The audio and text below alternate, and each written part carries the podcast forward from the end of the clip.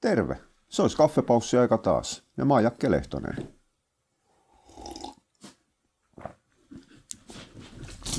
Hei Russeli, tälkä josko päin.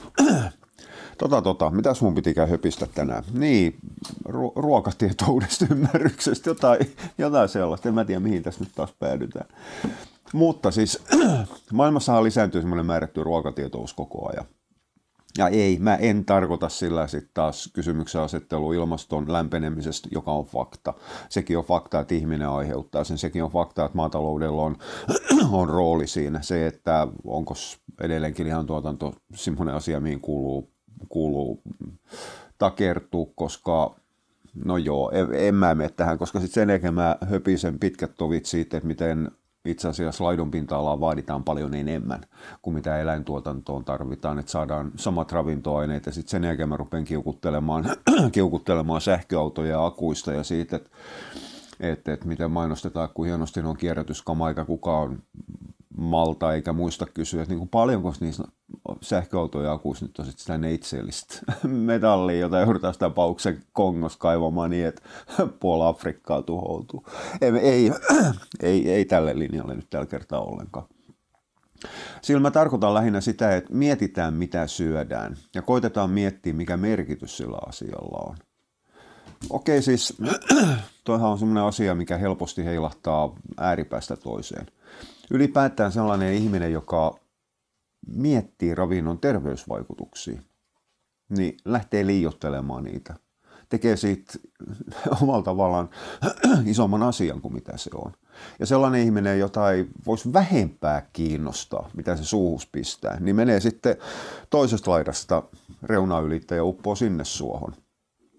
Totuus on siinä jossain puolesvälissä. Ja ne puolesvälissä olevat NS-tolkun ihmiset ei paljon pidä, pidä sillä tapaa aiheesta ääntä. Ei niiden tarvitse. Ne, ei, ne syö kohtuullisen järkevästi, ainakin jossain määrin.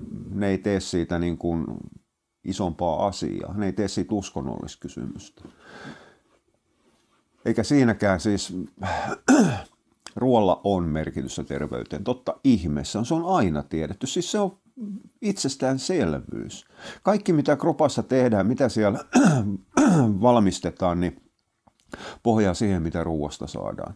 Kysymys on vain siitä, että jos syödään enemmän jotain, niin tekeekö se sitten kropassa enemmän? Useimmiten ei tee. Toinen ääripää on sitten se, että kun päätetään, että kaikki mikä luonnossa tulee, niin on terveellistä. Tämä kannattaa muistaa siinä vaiheessa, kun meinaa tehdä valkoisista kärpäsienistä itselleen sienisalaati, että kuinka kaikki mikä luonnossa on, niin on terveellistä tai päättää ruveta hoitamaan avohaavoja teepuöljyn kanssa, tai siis on, onhan näitä vaikka kuin hemmetin paljon. Pääsääntöisesti huuha ja vaihtoehtohoitojen puolella. Mä inhoan vaihtoehtohoito termiä, koska se ei ole vaihtoehto. Eikä se ole, tai no vaihtoehto se on, mutta se ei ole hoitoa.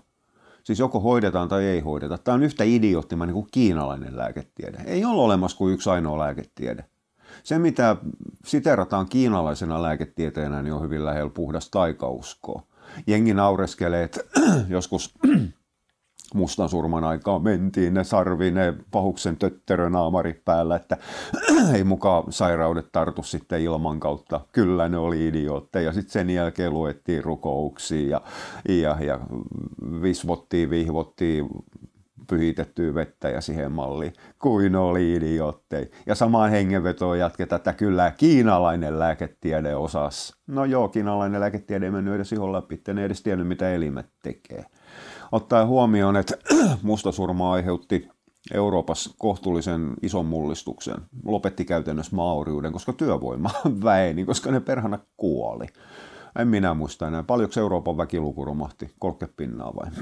Mutta kuitenkin, niin itse asiassa se, mitä meillä länsimaisessa historiankirjoituksessa ei muisteta mainita, niin on se, että mustasurma romautti islamilaisen kulttuurin ihan totaalisesti.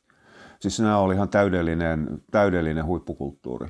Tiedettä, taidetta ja niin poispäin. Ihmiset vaan koko ajan vetää käsitteen islam johonkin pahuksen alkaidaan ja siihen malliin, mitä, mitä, mitä tällä hetkellä menee, mikä on vaan itse asiassa pieni osa. Se, että siellä on määrätty ääriuskonnollista ajattelua, no hei, miettikää räsästä. älkää tulko sanomaan mulle kristiusko, se ei olisi ääriajattelu. Jenkki, jenkkien raamattu vyöhyke. Mennäpä katsomaan, mitä katoliset tekee.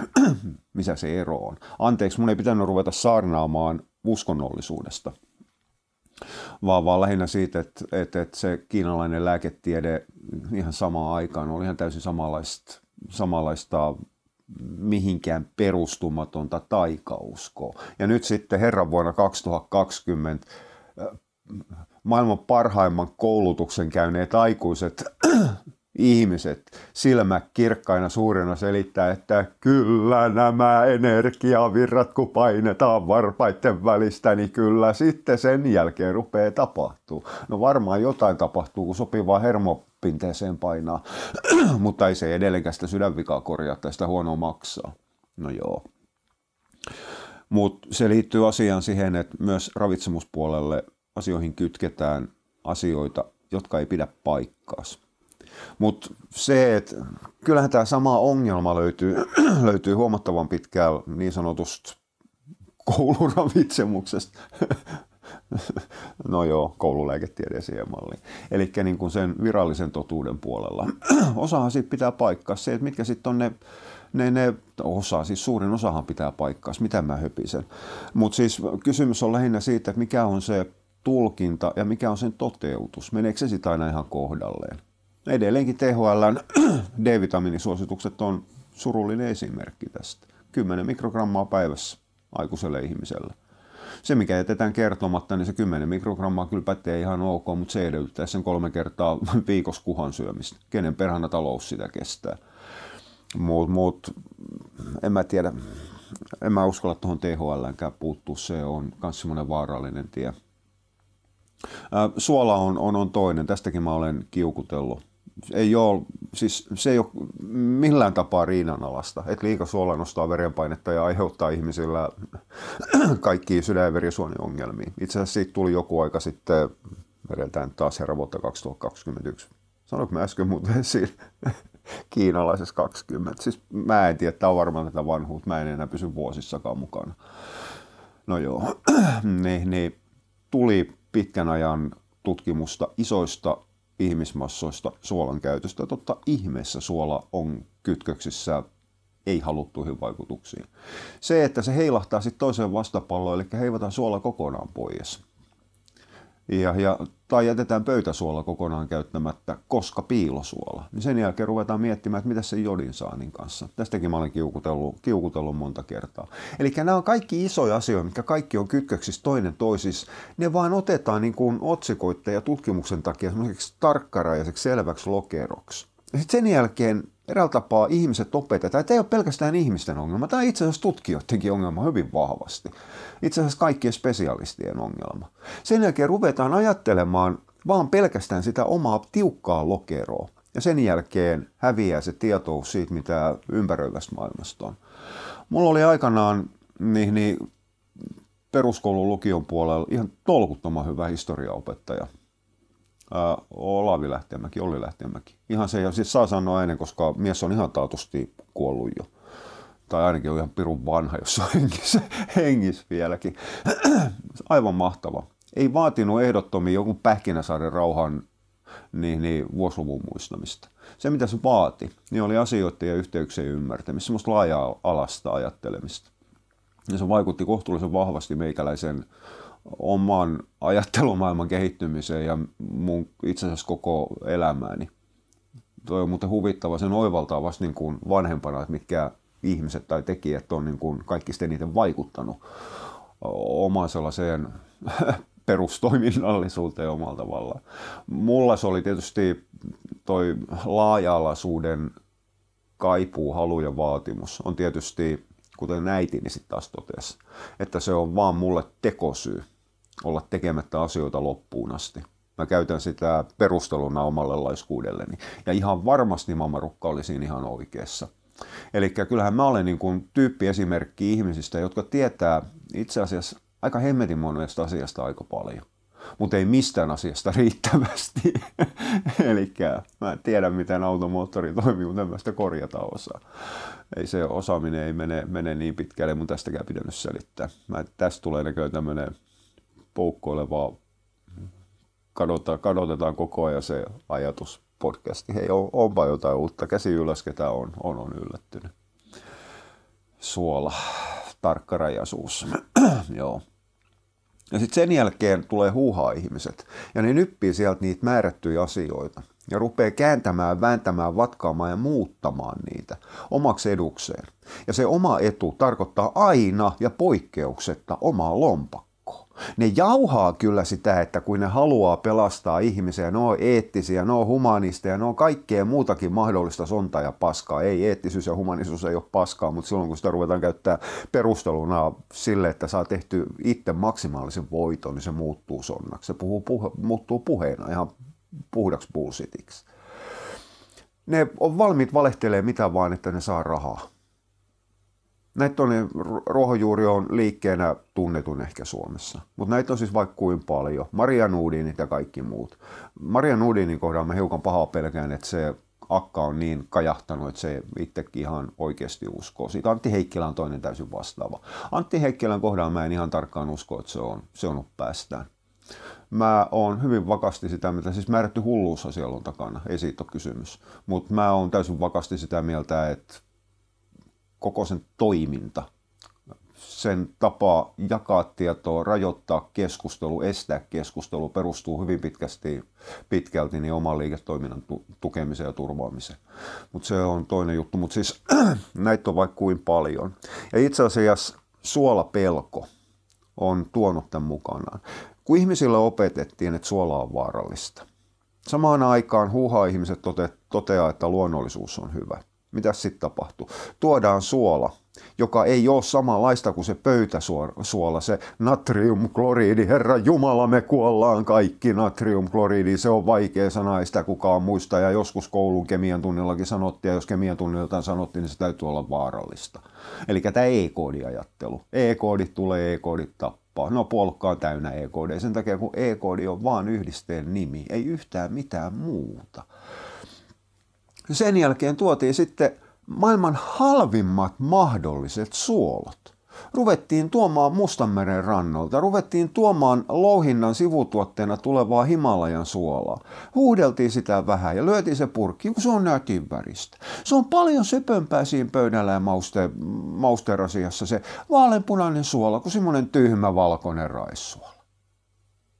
Ja kun se on niin paljon terveellisempää kuin se ei ole sitä vaarallista, natriumkloriidi. No paitsi, että se on. Se väri tulee mikroskooppisen pienistä epäpuhtauksista, mitä siinä suolassa on.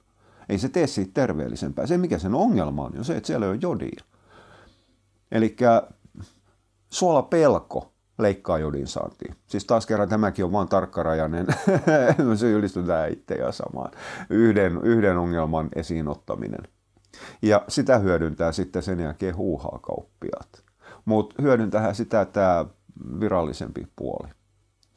Nimittäin siinä vähän niin kuin, nyt mä olen, mä tiedän, mä olen heikoilla vesillä. Nyt mä olen pois niin kuin omalla ydin, ydinosaamisella ja mä tiedän ihan tasan tarkkaan, että Suomessa on ravitsemustutkijoita, mitkä saattaa nauraa paskas nauruu tällä hetkellä.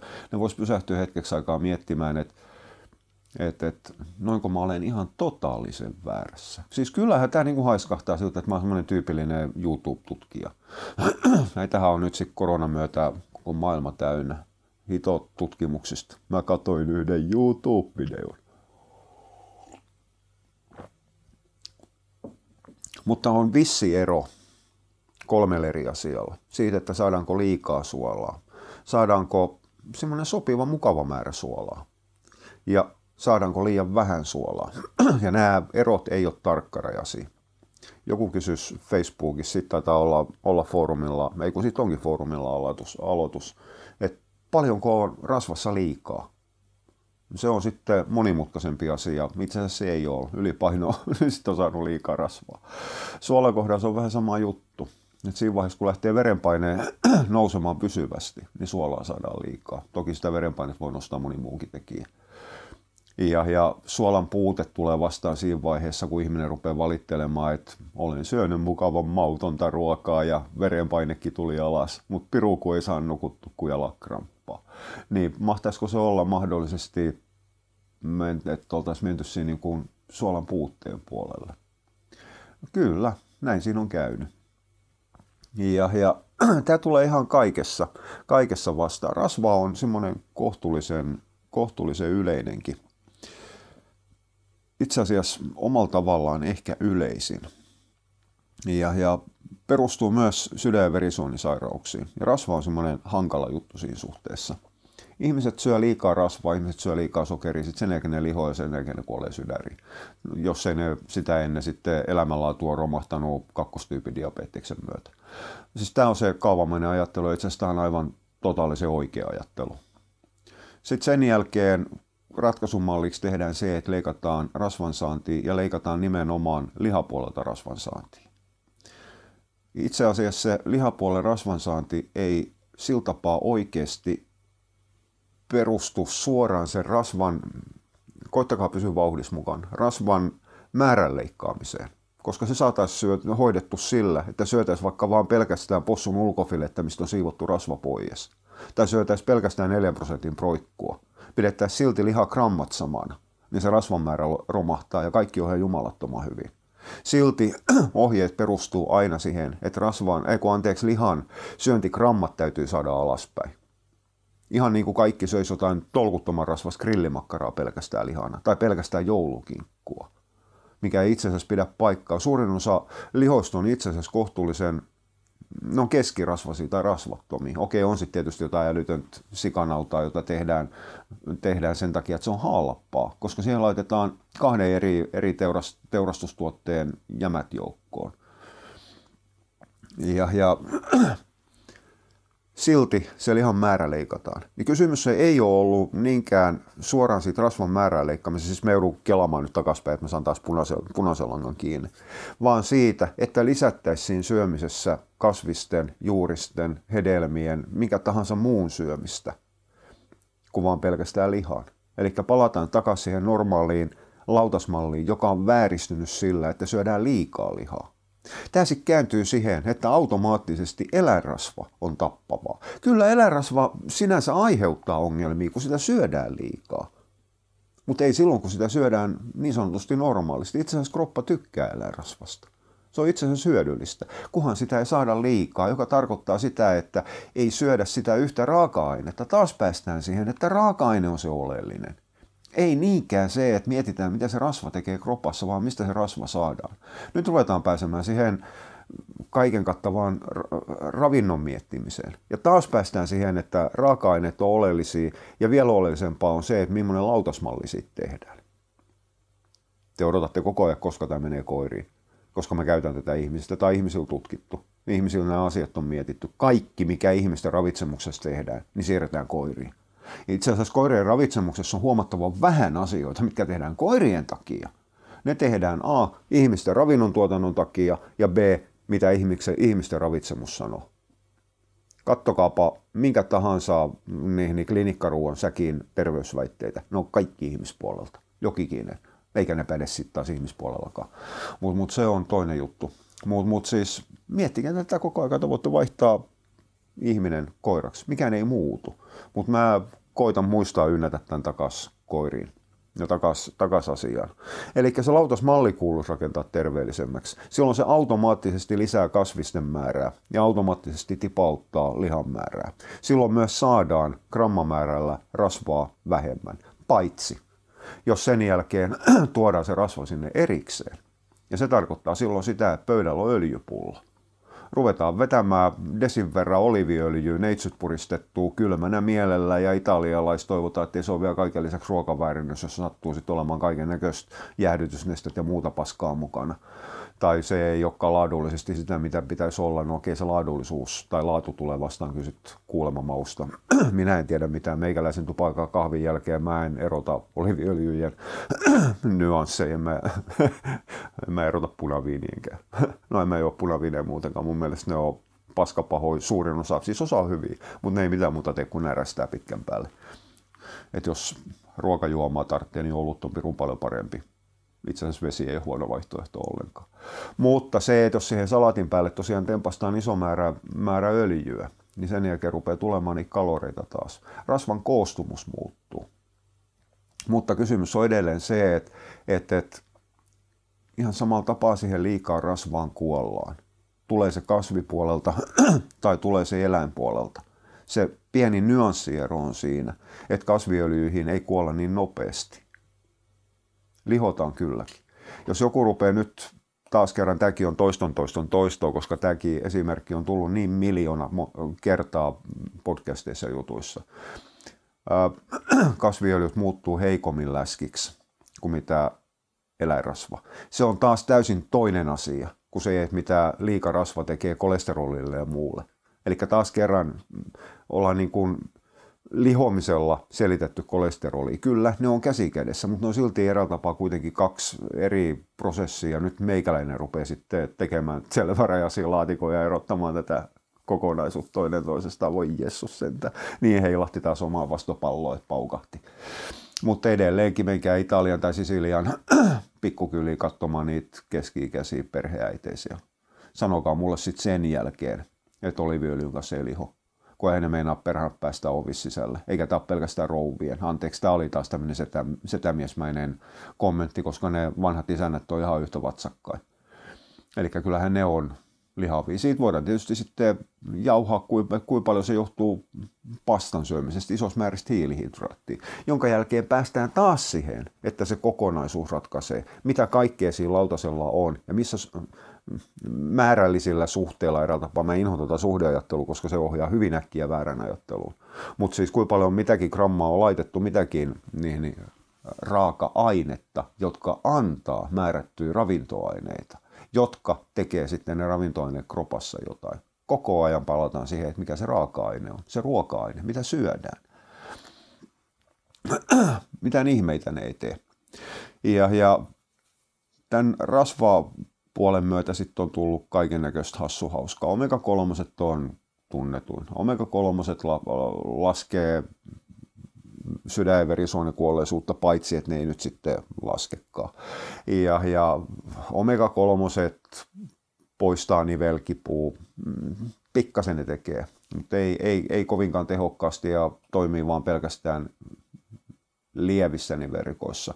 Ja sekin on tutkittu ihmisillä. No okei, okay, koirilla sitä on hirvittävän vaikea tutkia, koska meillä ei ole oikein työkalu mitata sitä kipua. Liikkuvuuden paranemisella voidaan saada jotain, jotain mittareja.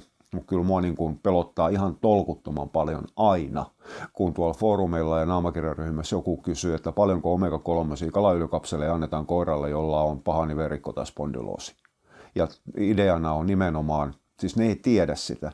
Niin ne on vaan oppineet tämän, tämän, tämän huuhaa-kauppiaiden ja lisäravinnekauppiaiden opetuksen, että omega-3 huoltaa niveliä. Mitä ne ei tee? Ei koskaan huoltanut niveliä. Se on ollut koko ajan, että ne saattaa poistaa tulehdusta ja sitä kautta kipua. Ei ne poista, ne vähentää. Mutta silloin kuitenkin, niin silloin kysymyksen asettelu on se, että ei haluta antaa metakamiiselle koiralle tai kartrofeeniin tai mitään muutakaan kipulääkettä koska ne on huikauheita epäluonnollisia. On paljon parempaa antaa luonnollista. No okei, toi huikauheet, no epäluonnollisia oli, oli epäreilu, koska suurin osa, ketkä kysyy, kysyy omega-3 käytöstä, ei ajattele noin. Muut, muut huha-ihmiset ajattelee. Luonnolliset ihmiset ajattelee. Ää, luonnollisuusajattelua suosivat ihmiset ajattelee. Menikö se nyt vähän sinne päinkään? Mutta siinähän ollaan silloin hirvittävän vaarallisilla vesillä, kun ei hoideta omaa kipua vaan hoidetaan eläimen kipua, joka ei pysty sanomaan siitä kivusta yhtään mitään. Niin sen jälkeen jätetään kipulääkkeet pois ja ruvetaan lyömään omega-3-kapseleja. Tai ostetaan maan kallein väriävää omega-3 peltipurkissa, jota ei voi tipauttaa lattia, koska se menee heti puhki. Ja, ja sitten ollaan tyytyväisiä. Kyllä meidän, tämä meidän rekku siis ihan muuttu silmissä. Edelleenkin ihmiset näkee mitä haluaa. Placebo on vahva koirat ei huijaa, ihminen huijaa itse itseään.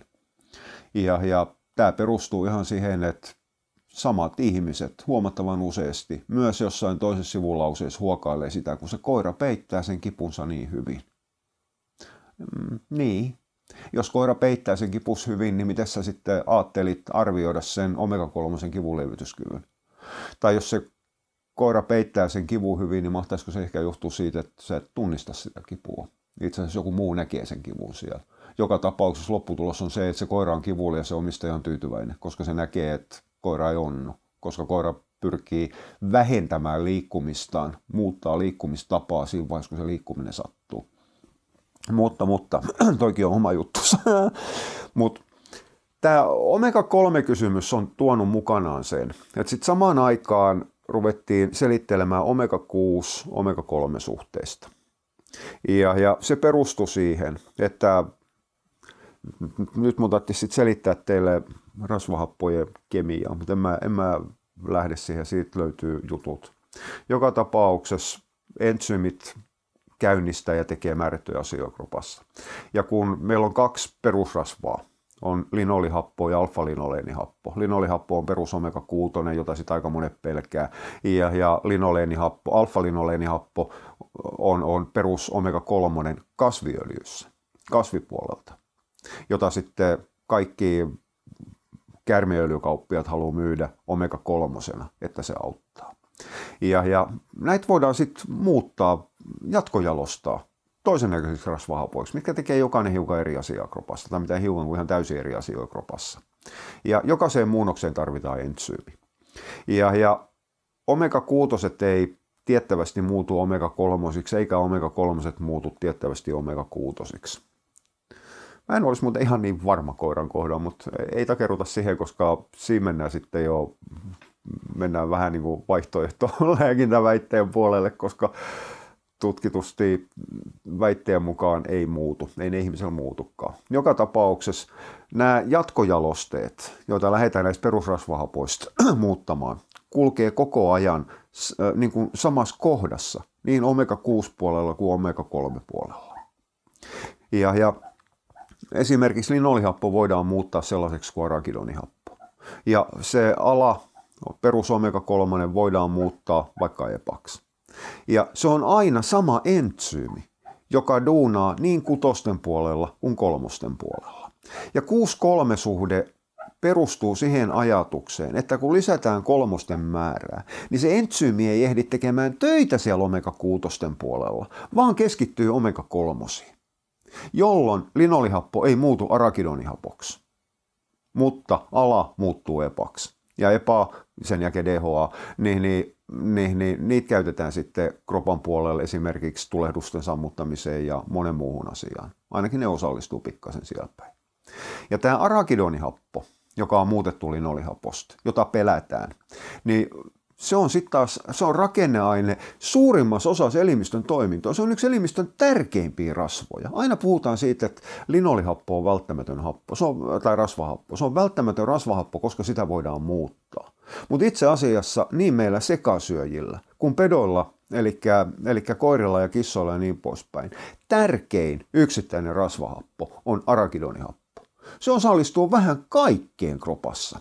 Ja se, mitä, minkä takia sitä pelätään, minkä takia sitä pidetään pahana, niin on se, että se on myös äh, perusrakennusaine tulehdusvälittäjäaineelle, eli niillä, mitkä aiheuttaa sen tulehduksen. Jolloin ajatus on, että kun annetaan alaa, joka muuttaa epaksi, varastaa sen entsyymi itselleen, jolloin LA ei muutu arakidonihapoksi, jonka jälkeen kroppaan tulee arakidonihapon puute, jonka takia ei enää, sitä ei riitä tulehdusvälittäjäaineiden rakentamiseen. Ja tulehdus sammuu, koska ei ole niitä, jotka käynnistää sen reaktioelimistössä. Nätti ajattelu. Itse asiassa se on ihan virallinen oppilause. Ja, ja osaltaan se pätee ihmisissä, mikäli ihmiset ryppää pelkästään kasviöljyä. Kasviöljystä ei paljon mitään muuta saa kuin noista perus, noista perus niin, niin, rasvahappoja asia vaan hajoaa siinä vaiheessa, kun ruokavalioon kuuluu pikkasenkaan rasvaa. Ää, eläinrasvassa, kyllä, siellä on totta kai siellä on omega-6 linolihappoa, mutta sen tärkein, se on tärkein saantitie arakidonihapolle. Eli ei tule sitä muutosta. Me saadaan ruuasta se arakidonihappo niin se on ihan se ja sama, että paljonko meillä on omega-6, omega-3 suhde, se ei sinänsä vaikuta siihen muunnokseen, koska se entsyymi, joka muuttaisi linolihappoa rakidonihapoksi, pyörittelee siellä peukaloita ja ihan tyytyväinen, että me saatiin sun kautta rakidonihappoa, mun ei tarvitse tehdä mitään, mulla on pekkaspäivä. Paitsi, että sitten vedetään sitä oliviöljyä tai aurinkokukkaöljyä tai jotain muuta, että saadaan alaa, jonka jälkeen sitten tämä laiskapaska-entsyymi, joka oli henkisesti varautunut siihen, että silloin pekkaspäivä, niin toteaa, että no voi paska sentään, mun on pakko mennä duuniin. Mutta mm, saavutetusta edusta ja luovuta, että tämä niinku piti olla mun vapaa päivä. Tämä on ihan vittumaisen paskamasta, että niinku lomilta kutsutaan töihin, jonka jälkeen se rupeaa muuttamaan alaa epäänpäin mutta huomattavan kehnosti, koska sillä ei ole motivaatio. No okei, tämä oli kuvaava esimerkki. Mutta mut ala muuttuu huomattavan kehnosti epaksi, eli omega-3. Sen takia kalaöljy on niin oleellisen tärkeä. Ja minkä takia kaikki omega-3 terveysvaikutukset on saatu nimenomaan epasta ja DHAsta, koska se ala ei muutu kauhean tehokkaasti ylöspäin ihmisille. Itse asiassa taaskaan ei ihan koirista tarkkaan tiedetä, mutta koska ei tiedetä, niin mennään ihmisten olettamuksen mukaan. Omega-3 itse asiassa ei ole samalta päivän ehdottoman välttämättömiä. Onhan ne sikiön kehityksessä, mutta emä, äiti tässä tapauksessa, jos ihmisissä edelleen pysytään, niin muuttaa siinä vaiheessa sitten niin, niin alaa epä- ja DHAn suuntaan riittävän tehokkaasti, että, että, että sikiön aivot ja silmät kehittyy tämä on tämmöinen hiukan huono päivä ollut, ollut alkuvaiheessa paristakin syystä. Eli peilatkaa sitä vastaan. Joidenkin ihmisten kohdalla mulla tulee aina silloin, tällöin semmoinen ajattelu, että noinkohan se sen, sen kullanopun äiti ei ole sit niinku ihan aidosti saanut riittävästi omega-3 ruoasta silloin raskausaikana, koska ilmiselvästi sen ihmisyksilön aivot ei ole kehittynyt ihan loppuun asti. Ja ohittakaa tämä vittumainen ajattelutapa. Ei, ei. Ei ne, ei ne mene noin. Toi oli ihan tarpeeton kiukuttelu, mutta en mä sitä poiskaan editoi. Mun pointti on se, että omega-3-kuussuhde ei vaikuta käytännössä siihen arakidonihapon muodostumiseen. Sitä arakidonihappoa tulee ruoasta. Ja tämä pätee nimenomaan koirista, joiden ruoka perustuu nimenomaan eläinpohjaiseen ruokaan. Ne saa koko ajan arakidonihappoa. Mutta se, että arakidonihappoa pyritään vähentämään tulehdusta siis e, ne aiheuttaa tulehduksen, koska tarvitaan, että saadaan se tulehdusreaktio. Tämä on myös semmoinen ajattelumalli, mikä on täysin rikki. Arakidonihappo on tulehduksen aiheuttaja. Kyllä siis niitä eikosanoideja ja muita, mitkä, mihin käytetään arakidonihappoa, jotka käynnistää sen tulehdusreaktion, niin siihen tarvitaan arakidonihappoa. Mutta ei, ei, ei ne aiheuta tulehdusta. Siis ei ne kulje siellä ympäri kroppaa ja töki jollain kuumilla neuloilla tai hiilihangoilla kudoksi. Siellä on tää lä lä lä lä lä, lä. saatiinpa tuohon kikivatulehdus. Ja sitten mennään seuraavaan paikkaan, potkitaan taas kiviin matkan varrella. Hei, katto, katto, on tommonen hieno nivel, tehdään sinne tulehdus. Ja sitten sen jälkeen kaikki on ihan päin helvettiä, on paikat kipiänä ja purana rupeaa kulumaan. Ei se niin toimi.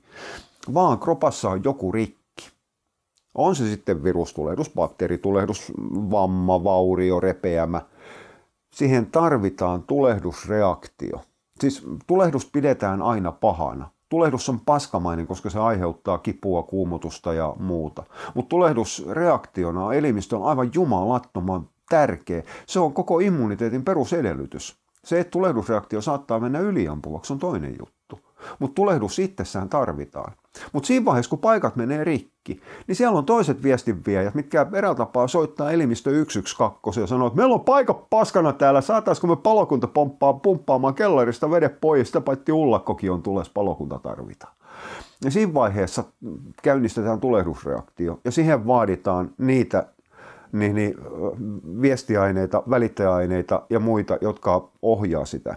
Ja niitä rakennusaineena käytetään, käytetään rakidonihappoa. Tämän takia arakidonihappo on saanut eräällä tapaa sen paskamaisen jätkän leiman ottaa. Itse asiassa se on tolkuttoman hyödyllinen ja tärkeä, mutta sitä on ruvettu pelkäämään sen takia, kun polven nivelrikon kipu, jonka takia omega-3, jonka toivottiin vähentävän sitä turvotusta ja kipua, parantavan liikkuvuutta, niin saivat leiman, niin, niin hyvä kundi, hyvä tyttö, ottaas.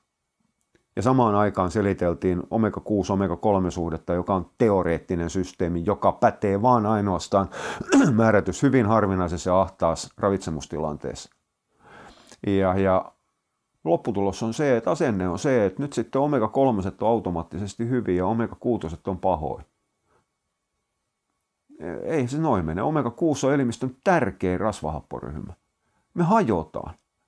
Koirat hajoaa, jos omega-6 ei saada. Siinä vaiheessa, kun se edelleenkin kun se koiran iho ja nahka rupeaa hilseilemään ja kuivumaan, silloin kun se on rasvan, äh, rasvaan liittyvä kysymys, niin siinä ei paljon omega-3 auta, kun puutos on omega-6. On ihan jumalattoman tärkeä. Mutta mut siis nämä nyt on näitä. Ja samalla tapaa niin mm, rasvan käytös, nyt mä pyörin jo ympyrää, ihan tasan tarkkaa. Edelleenkin omega-6 eläinpuolelta lihottaa herkemmin. Eräällä tapaa läskihalu muuttuu läskiksi. Syödään läski, niin se halu muuttuu läskiksi. Ja kasviöljy halu, halu muuttua takaisin kasviksi. Tämä nyt on niin ontuva esimerkki, että ei mitään määrää. Joka tapauksessa kasviöljy muuttuu mieluummin energiaksi. Muuttuu lämmöksi ja muiksi hukka-aineiksi, joista kaksi tunnetun hukka-aine on virtsa. Jonka jälkeen pissitään nurmikon viereen ja lannotetaan sitä, sitä, sitä heinikkoa, ellei sitä polteta ihan kokonaan. Ja kaikki aiheutuu, kaikki aiheutuu kasviöljystä. Tämä nyt on niinku ihan pikkasen paha yleistys ja mutki oikominen vähän enemmänkin. Mutta koska se kasviöljy haluaa takaisin kasveihin, niin näin tapahtuu. Mut, mut, siis rasvoilla halutaan aina ajatella, että joku rasva on hyvä ja joku rasva on huono. Ei se ole. Rasva ei ole hyvä eikä huono. Rasva on huono, jos se on väärässä paikkaa liioismäärin. Ja se on ihan se ja sama, että onko se kuutonen, kolmonen, kasi, ysi, mikä tahansa omega. Ei sillä ole mitään merkitystä. On, no yksi kategorisesti paha rasva on.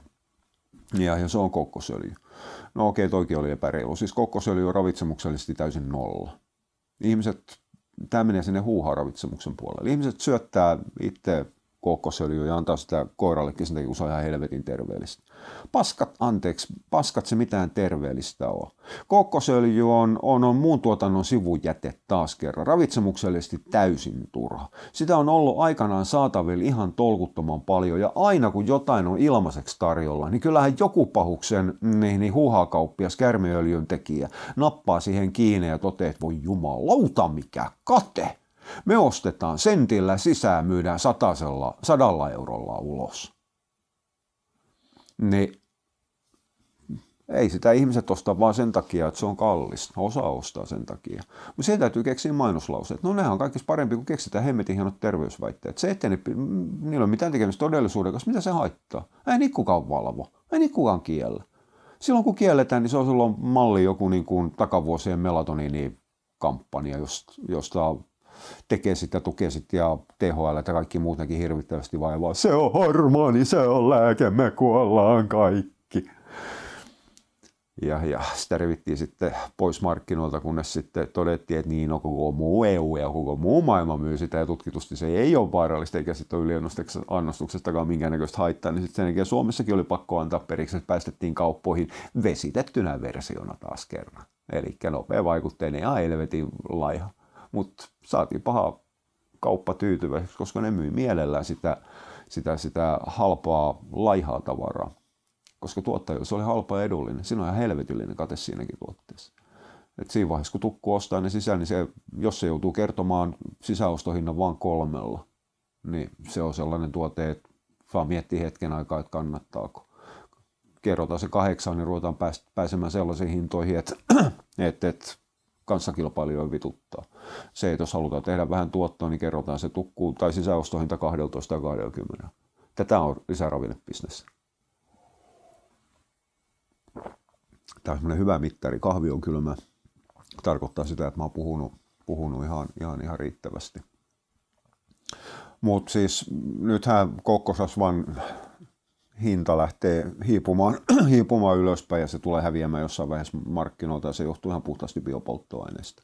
Mutta noin on noin kaksi, mitä käytetään ruokateollisuudessa aika paljon, kokkosöljy ja palmuöljy. Ne on ympäristörikoksia ravintona täysin turhia. Niitä on helppo käyttää, koska ne ei muuta sitä ihmisen ravinnon saantiin. Hiukan saadaan kaloreja, mutta se siitä. Eli kaloreiden saamiseen toki riittää. Jos vaan pelkästään niin kuin Ihmiset kiukuttelee aina hiilareiden tyhjistä kaloreista. Mä en ole koskaan ymmärtänyt, mitä nämä hiilarin tyhjät kalorit on. Kalori on kalori on kalori.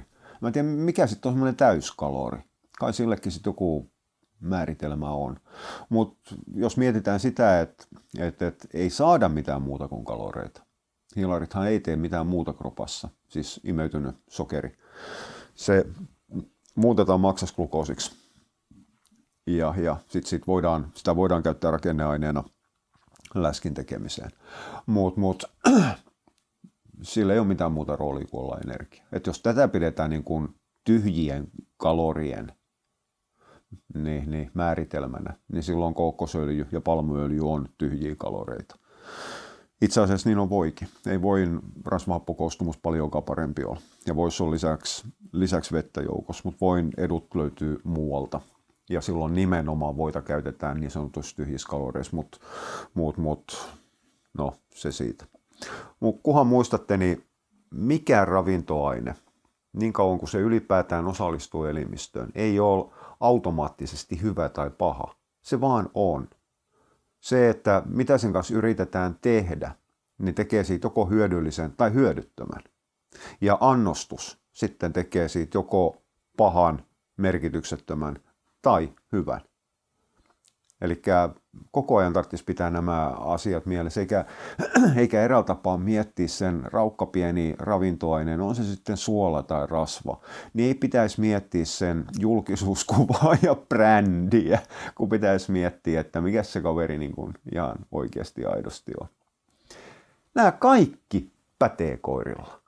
Koirilla ne vaan pätee paljon raskaammin. Koira sietää suolaa jumalattoman hyvin, koska sen evoluutioaikainen rodunomainen ruokavalio on itse asiassa sisältänyt parhaimmassa tapauksessa suolaa aika paljon.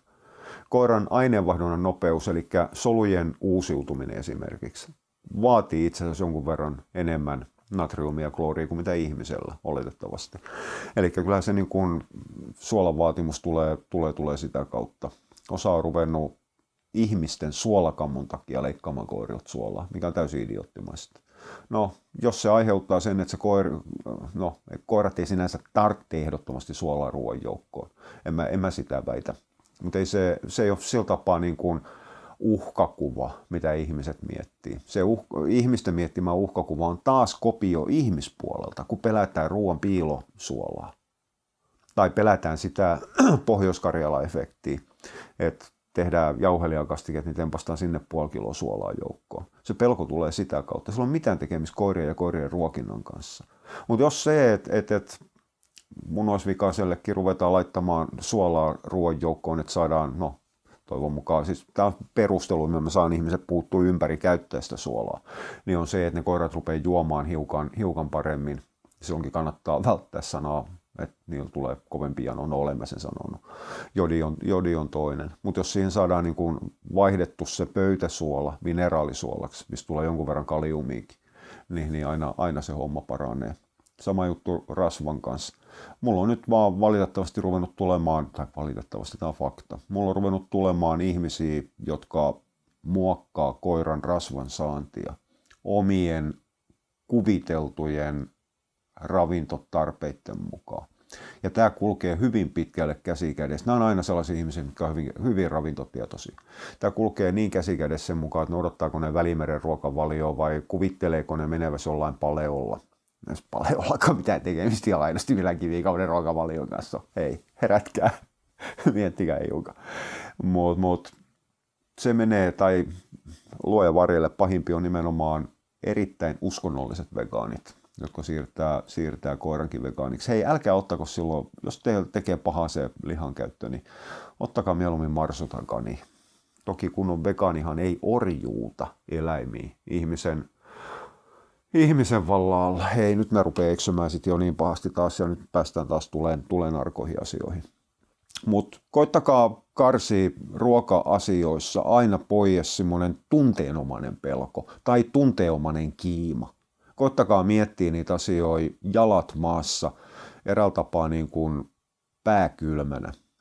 Ja, ja ongelma ei ole niinkään siinä miettimisessä, kyllä mä tämän tiedän, vaan siinä, että ei tiedetä asiasta riittävästi.